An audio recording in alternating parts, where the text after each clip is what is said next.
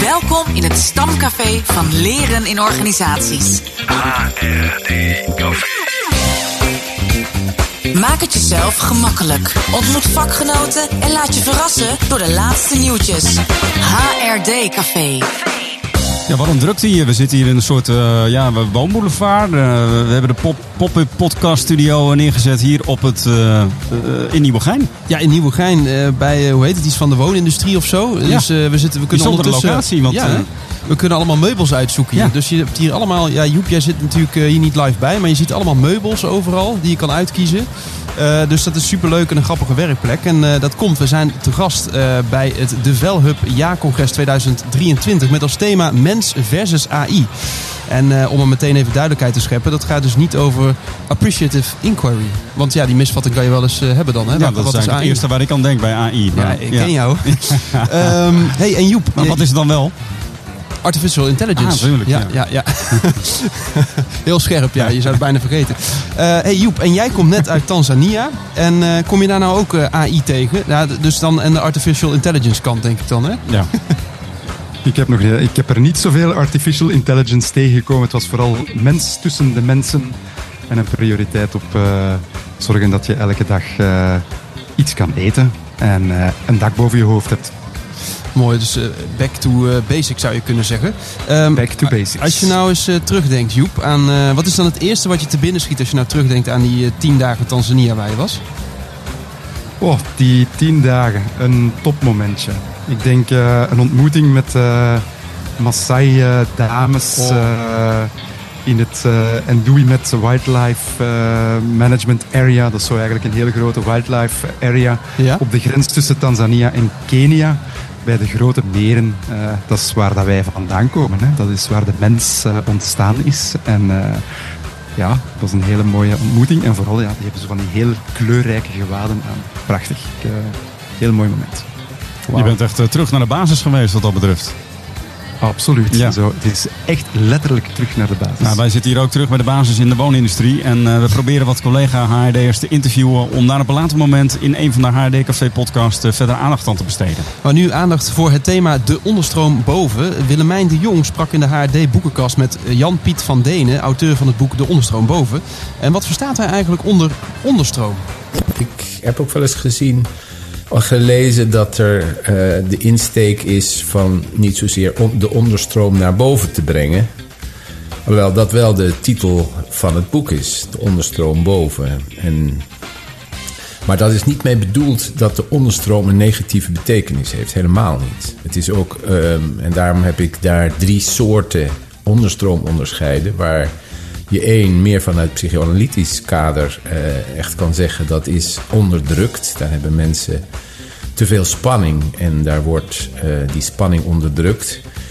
Maar je kan er ook op een andere manier naar kijken dat uh, er iets in wording is. Iets nog geen woorden heeft, maar wel al het denken en het gevoel van mensen beïnvloedt. Alleen we kunnen het nog niet onder woorden brengen. Dus dan dat is een ander soort onderstroom waar creativiteit uit voort kan komen. Eh, uiteindelijk is dat natuurlijk ook belangrijk. Wil je dat met elkaar kunnen communiceren en dat in het gesprek en in rationele besluitvorming kunnen betrekken, is het ontzettend belangrijk dat dat ook naar boven komt. Maar dat is veel meer een kracht. Eh, de zeitgeist, als je het op heel macroniveau bekijkt, maar ook op microniveau kan het zijn dat je in een vergadering zit waarin een uh, bepaald onderwerp maar niet tot een eind komt.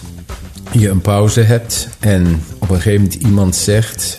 je bent bezig geweest om naar consensus te komen... maar dan in staat is om the sense of the meeting. Wat, wat zeggen we hier eigenlijk? En iets verwoord op dat vlak waarmee je de ontlading voelt...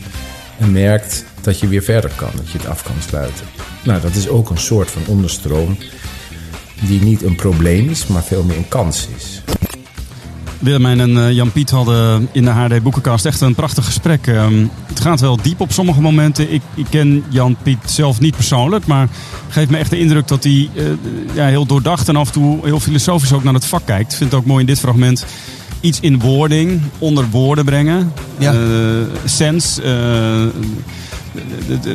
Hij, hij doet iets met, met verschillende ja, woorden combineren, waardoor je eigenlijk weer opnieuw er betekenis aan kan geven. Het is ook wel, ja, eh, vind ik eh, verrijkend dat hij dat ook met begrip als onderstroom doet. Ehm, en daarmee zou ik de indruk kunnen wekken dat hij dat alleen maar vanuit een soort filosofie doet. Maar het is ook nog een praktijkman. Zullen we straks ook wel iets over horen. Dat hij komt ook met heel veel voorbeelden. Dus echt zo'n podcast waar je met pen en papier naar luistert om, om de quotes vast te houden. Het is alleszins prachtig om te zien hoe dat hij zo'n begrip als onderstroom ook echt probeert eh, te ontrafelen. En eh, ja, dat hij, dat hij vernoemt zo van die eh, soms negatieve of psychoanalytische connotatie.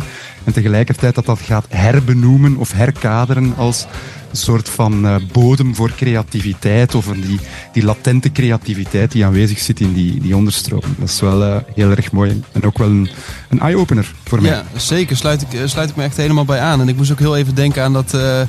Eh, soms heb ik dan het idee dat als je dan in zo'n meeting zit, dan zie je heel veel lichaamstaal ook natuurlijk van wat mensen dan doen. Dus ik moest even denken bij dat ene stuk eh, dat het ging over de sense of the meeting. Van eh, wat is dat moment dat mensen dan bij de koffieautomaat staan en dan zeggen: Poh, jeetje, wat een, wat een suffe meeting. Ik zeg maar iets of zo. Maar juist dat het ook iets heel krachtigs en creatiefs kan brengen en productief kan zijn, dat vind ik wel cool. Dus ja, het eh, zet Hij, echt hij verbindt later in het gesprek nog die eh, verschillende vormen van onderstromen ook aan verschillende rollen die je als, als, als actieonderzoeker, zo noemt hij het, of als begeleider of als, facilitator ook, eh, ook zeg maar invult. Dus de Ah, ene is ja. wat meer inhoudelijk, zeg maar. Mhm. hij zegt ook, je moet dat vooral blijven combineren, maar... ja, als je een inhoudelijke insteek hebt, past dat weer met, met andere vormen van onderstroom naar boven Ja. aan. Althans, zo begreep ik het. Dus, ehm, Ja. eh, maar daar gaan we straks nog wel iets over horen. Nou, leuk. Eh, Jan Piet vertelt ook een mooi voorbeeld over onderstroom in de praktijk. Ja, ik werkte een tijd geleden met een PNO-afdeling van een grote organisatie. Die eh, in een driedaagse, waarin men ehm, bij elkaar kwam omdat men met elkaar een nieuwe richting, een nieuwe profilering eh, wilde hebben. En wat mij opviel eh, in die groep, als er dus, er werden regelmatig voorstellen, zullen we dat gaan doen, zullen we dat gaan doen. En wat me opviel was dat er steeds twee mensen met allerlei initiatieven kwamen. En de overige vijftien ehm, steeds zeiden: Ja, dat hebben we al geprobeerd. Dat kan hier niet. Dat zal productie niet leuk vinden. Dat wordt afgeschoten. Nou, ze hadden het makkelijk gemaakt. Er waren twee vrouwen in die groep. Dat waren degenen die steeds met voorstellen kwamen. En de vijftien anderen, dat waren allemaal mannen. Maar ik merkte ook dat in de pauzes een aantal van die mannen dan... want dat werd soms een beetje een vervelende, een beetje onvriendelijke discussie... naar die vrouwen toe gingen en een soort van excuus maakten of zo. Nou ja, op een gegeven moment ehm, komen we weer plenair bij elkaar. Toen meld ik dat. Toen zeg ik van, goh, het valt mij op dat dit en dit gebeurt. Toen zei de, de directeur heel parmantig... ja, we hebben hier twee veranderaars en vijftien remmers zei ik op dat moment eh, spontaan. En bevalt het? En dan wist ik wel het antwoord eigenlijk op. Het beviel niet. Ehm, en ja, daar hebben we toen wat verder over gepraat. En mijn interpretatie, en zo is daar uiteindelijk ook mee omgegaan. Mijn interpretatie was dat zij voor de, de spanning verbonden aan de taak was daar om tot nieuwe dingen te komen. Waar er een stemmetje was van ja, laten we dat doen, leuk. Maar tegelijk ook een stemmetje die zei van dat is gevaarlijk. Daar kunnen we afgaan. Daar eh, zit productie op te wachten. En de spanning verbonden die taak voor ieder van de aanwezigen was te groot. En omdat die dubbelheid van stemmen heel veel spanning opriep. En er was dus een geneigdheid om dat te splitsen over een deel van de groep die de veranderaars waren en een ander deel van de groep die de remmers waren. Nou, dat is een typisch voorbeeld van hoe er een taak is, namelijk tot iets nieuws te komen. De spanning verbonden aan de taak is met die ambivalentie, met die meervoudige stemmen om te gaan. En het, het gedrag, het, het defensieve gedrag, want dit schoot niks op. Dus het was eigenlijk heel belangrijk om dit bloot te leggen. Want dat deden ze niet alleen in die conferentie, dat deden ze natuurlijk ook in hun normale situatie. En dat was precies de reden waarom ze bij elkaar wilden en een driedaagse conferentie hier nu wel een keer mee om, op een goede manier mee om te gaan. Ja, we moeten wat zachter gaan praten, want eh, as we speak wordt hier eh, de conferentie geopend. eh, door directeur Dick Krikke en voorzitter Jacqueline Veldstra. Maar uh, Joep, ik vroeg me wel af als je dit zo hoort. eh, herken je dat, dat je zo'n moment hebt dat je als begeleider dan zo'n ja, een beetje confronterende vraag stelt, waardoor eigenlijk de hele boel in zo'n meeting kantelt? Zeker, en ik denk dat jij dat ook wel al eens meegemaakt hebt of voor een stukje herkend. Hè. Dat zijn, en voor mij zijn dat de, de, de beste momenten als, als begeleider. Als je zo de woorden vindt om iets te benoemen, wat dat iedereen eigenlijk intuïtief wel al ergens aanvoelt, maar zelf nog niet onder woorden kunnen brengen. En dat je door het te herkaderen, of door er een beeld bij te gebruiken, of door het op een andere manier te gaan formuleren, plotseling iedereen tot inzicht komt en, en zegt van, ah ja, zo zit het, ja, dat is het. Zo zit het eigenlijk in elkaar. Dus daar kan ik wel uh, heel erg van genieten. Ik heb het ook wel uh, af en toe mogen meemaken. Dus dat is heel fijn. Ja. Dat is wel echt heel ja, knap ook als je dat zo goed kunt. Want het vraagt dus ook om al die, uh, alles wat daar speelt zo samen te pakken, samen te brengen. En juist op dat moment een goede opmerking te maken. Dat uh, vind ik wel uh, uitdagend. Want ik, bij mij zie waar ik wel vaak als organisatiejournalist mee bezig ben, is natuurlijk ook kijken van wat is nou de onderstroom die je speelt en hoe kan je dat op een luchtige manier bespreekbaar maken. En ik weet, bij mij, ik heb altijd wel een vraag die me goed helpt daarbij is van, goh, als iemand dan, als ik een soort klaagzang hoor, noem ik maar even, uh, dan probeer ik altijd op een gegeven moment de vraag te stellen van... Goh, en van alles wat je nu zegt, wat zit je eigenlijk het meest dwars? En om dan vanuit daar te kijken, wat zegt het over wat je eigenlijk wil... of waar je verlangen naar uitgaat. Hmm. En ik merk dat dat uh, ja, ook wel vaak helpt uh, in zo'n gesprek. Het helpt dan om mensen het zelf te laten benoemen op een of andere manier. en, en ook er zelf woorden voor te vinden door wat van die reflectieve vragen te stellen en ze laten stil te staan. Hè? Ja. Ja, dit, het moet daar door. Want het, We moeten door, hè? Ja. Maar hij zegt daar later in het gesprek nog wel iets interessants over. Van, je kunt van A naar B via A of van A naar B via B. En, en toen ik, had jij je pen en papier erbij. Nou ja, zeker. Want wat ik jou hoor zeggen is, van, door de verlangenvraag te stellen... ga je dus eigenlijk een soort omkering maken van A naar B via B. Ja. Maar hij zegt, soms is het ook nodig om even de boel op te ruimen. En, want hij zegt van, je, je kunt niet vertrekken van waar je niet bent. Hij zegt net iets anders, maar... Dus soms is het echt nodig om ook even stil te staan bij waar je bent om te weten waar je vertrekt. En dan ja. vertrek je van A naar B via A. Ja, dus je moet er niet, niet te snel overheen scheren, zeg maar. Je moet er ook wel ja. de ruimte voor ja. geven om maar, even goed alles uit te... de ruimte geven om te luisteren naar wat iemand dwars zit. Ja.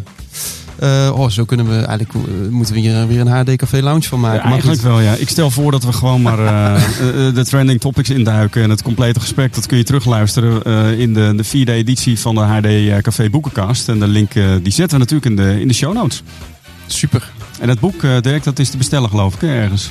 Ja. Uh, dat boek is te bestellen. Ook daarvan zullen we een link in de show notes zetten. Ik heb het even niet paraat ja. wat de link is, maar goed, dat komt helemaal. Het uh, volledige titel is in ieder geval de onderstroom boven. Spanningen managen in organisaties en jezelf. HRD Café. Trending. Trending topics. Trending topics. Wat zijn de laatste nieuwtjes? Ja, het gaat hier natuurlijk over AI. Ik bedenk me opeens van AI en onderstroom. Zou dat nog een combinatie zijn, uh, Joep? Of? Ja, ja, ik heb een uh, heel goede app daarvoor. Uh, die heet Snurklab. Hoe? Snurklab? Die vaak. Ja, die brengt de onderstroom van je slaap in kaart. oh, dat meen je. Jongen, jongen. Ja, ja, ik zou misschien hadden we het ChatGPT moeten vragen. Maar ja. uh, ik heb wel over AI gesproken. Ik dacht, ik was aan het autorijden hier naartoe. En toen dacht ik, nou, ik stuur uh, via Siri een WhatsApp. Dat had ik nog nooit gedaan. En ik zag het al. Ik denk, wat, er komt echt een, een waanzinnig goed geformuleerde app opeens voorbij. Dus, uh, ja. kan Dirk niet geschreven hebben. Um, nou goed. Um, hey Joep, wat, wat heb jij voor nieuws? Uh, ik wil vandaag uh, eens reclame maken voor een andere podcast dan de, de onze. Ah. De Harvard Business Review gaf vorige week via LinkedIn een podcast-episode vrij waarin Sari Wild van Gartner Research de resultaten deelt van haar onderzoek om te begrijpen hoe de stijl van leidinggeven het succes van een team beïnvloedt. En ze ging zomaar eventjes in gesprek met 5000 managers. Dat Zo. is toch niet niets? Nee, dat zijn er wel Volgens haar uh, onderzoek zijn de beste managers verbinders of uh, connectors, uh, zo noemt zij het, die intercollegiale coaching en feedback faciliteren om hun mensen te helpen leren en groeien. En dat houdt dan in dat je nieuwsgierig bent naar je medewerkers, hun sterke punten en angsten leert kennen en die probeert te koppelen aan uh, groeimogelijkheden. De volledige aflevering vind je terug via de podcastreeks HBR on Leadership, onder meer te beluisteren via Apple podcast. Sibrenne Wagenaar schrijft op LinkedIn dat zij de Selfie Safari heeft ontwikkeld. Uh, zij ontwikkelde deze in samenwerking met woordkunstenaars van het Huis van Gedichten. Het is een soort speurtocht op je telefoon met tien opdrachten, mediawijsheid, een blik op jezelf. En met de opbrengst stel je jezelf in staat om een kort gedicht of verhaal te schrijven over jezelf eigenlijk. En uh, nou, dat werkt en superleuk en fijn, zegt ze daarover. Het is voor leerlingen van de bovenbouw en uh, de middelbare school. en ontdek de link naar de app in de show notes. En in de week dat uh, veel uh, scholieren hoorden dat uh, ze hun eindexamen al dan niet hebben gehaald, kwam nu.nl met het nieuws dat veel studenten gestrest zijn en het idee hebben dat ze een obstacle run aan het lopen zijn. Ze zijn continu in competitie met zichzelf en met anderen en dat draagt bij aan hoge druk en overmatige stress. Al dus de onderzoekers van het Trimbos Instituut in het rapport Harder, Better, Faster, Stronger. En de stress is onder meer te wijten aan studieprogramma's met piekbelasting, waardoor het op sommige momenten echt heel druk is. En ook geven de studenten aan dat er niet altijd duidelijke informatie is over toetsen en roosters. En door het hoge tempo in de studie en een veel eisende samenleving voelen ze eigenlijk weinig ruimte om te experimenteren. En de onderzoekers die zeggen eigenlijk dat het verminderen van prestatiedruk en stress eigenlijk een gedeelde verantwoordelijkheid is van zowel individuele studenten als onderwijsinstellingen, overheid en maatschappij. Dus uh, daar hebben we allemaal iets in te doen. Kennis in ontwikkeling. HRD Café.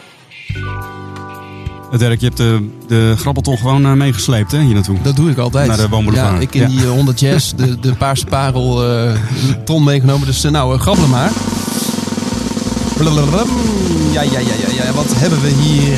Nummer, nummer, nummer, nummer 72. 72. Ja, Joep, het zijn... Is, het is Oh ja, Sturgat 72. Oh, sorry, dit is de, de privacywet gaat hier een beetje in het gedrang. Straks krijg je allemaal mensen aan de deur, Pieter Jan. Ik heb nog niet gezegd in welke woonplaats. Goed, komt-ie. Professionals gaan in de regel voor kwaliteit. De manier waarop professionals dat doen is nogal verschillend. De ene professional is de andere niet. Kenmerkend aan professionals is juist dat ze beschikken over een eigen stijl, een manier van werken die bij hen past. Dat geldt zeker voor organisatiecoaches en adviseurs. Klanten voelen dat feilloos aan. Ze zoeken geen inwisselbare professional, maar iemand waar ze goede ervaringen mee hebben. Of waar ze aansprekende verhalen over hebben gehoord. Een concrete persoon dus, van vlees en bloed.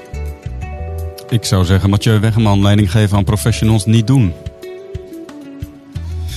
Ja, had zomaar gekund, is het niet. Joep, wat roept het bij jou op? Ik, ik, het lijkt alsof het een boek is uh, om uh, adviseurs te ondersteunen in hoe dat ze hun rol kunnen opnemen. Maar mm. ik zou niet weten welk boek. Ja, het is, het is wel uh, in die zin leuk. De titel is wel heel speels. Ik sprak namelijk Erik. En Erik is iemand die hier op het event is. En die heeft uh, namens uh, TVOO allemaal boeken onder zich. Dus die had wat quotes mij toegeschoven. Mm. En dit, deze quote komt uit alles wat we beleven als adviseur, maar niet durven vertellen. Dat is de titel. Oh, dat heeft ook met onderstroom te maken. Ja, dus oh, dat is eigenlijk wel heel grappig. Ja. ja. ja. Dus alles wat wij meemaken. En, ja. en, en wie is de auteur? Verhalen. De auteur is, even kijken, het is onder redactie van Ver van den Bomen en Ann Kramer. even kijken.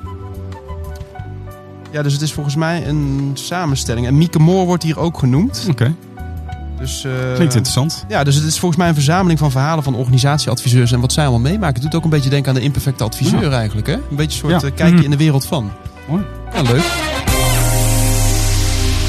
Leuk dat je weer luisterde naar de HD Café podcast. Abonneer je op de podcast via Apple Podcast of Spotify en reageren kan via reactie@hrd.nl. Tot de volgende keer. It takes two to tango. Pas op als actieonderzoeker dat je niet de verantwoordelijkheid van de klant overneemt. Deze podcast, Deze podcast werd geproduceerd door Kessels en Smit. Kessels en Smit Broadcasting.